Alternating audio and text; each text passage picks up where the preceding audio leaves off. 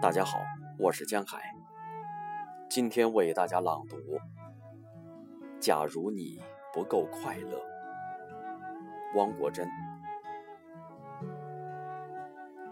假如你不够快乐，也不要把眉头深锁。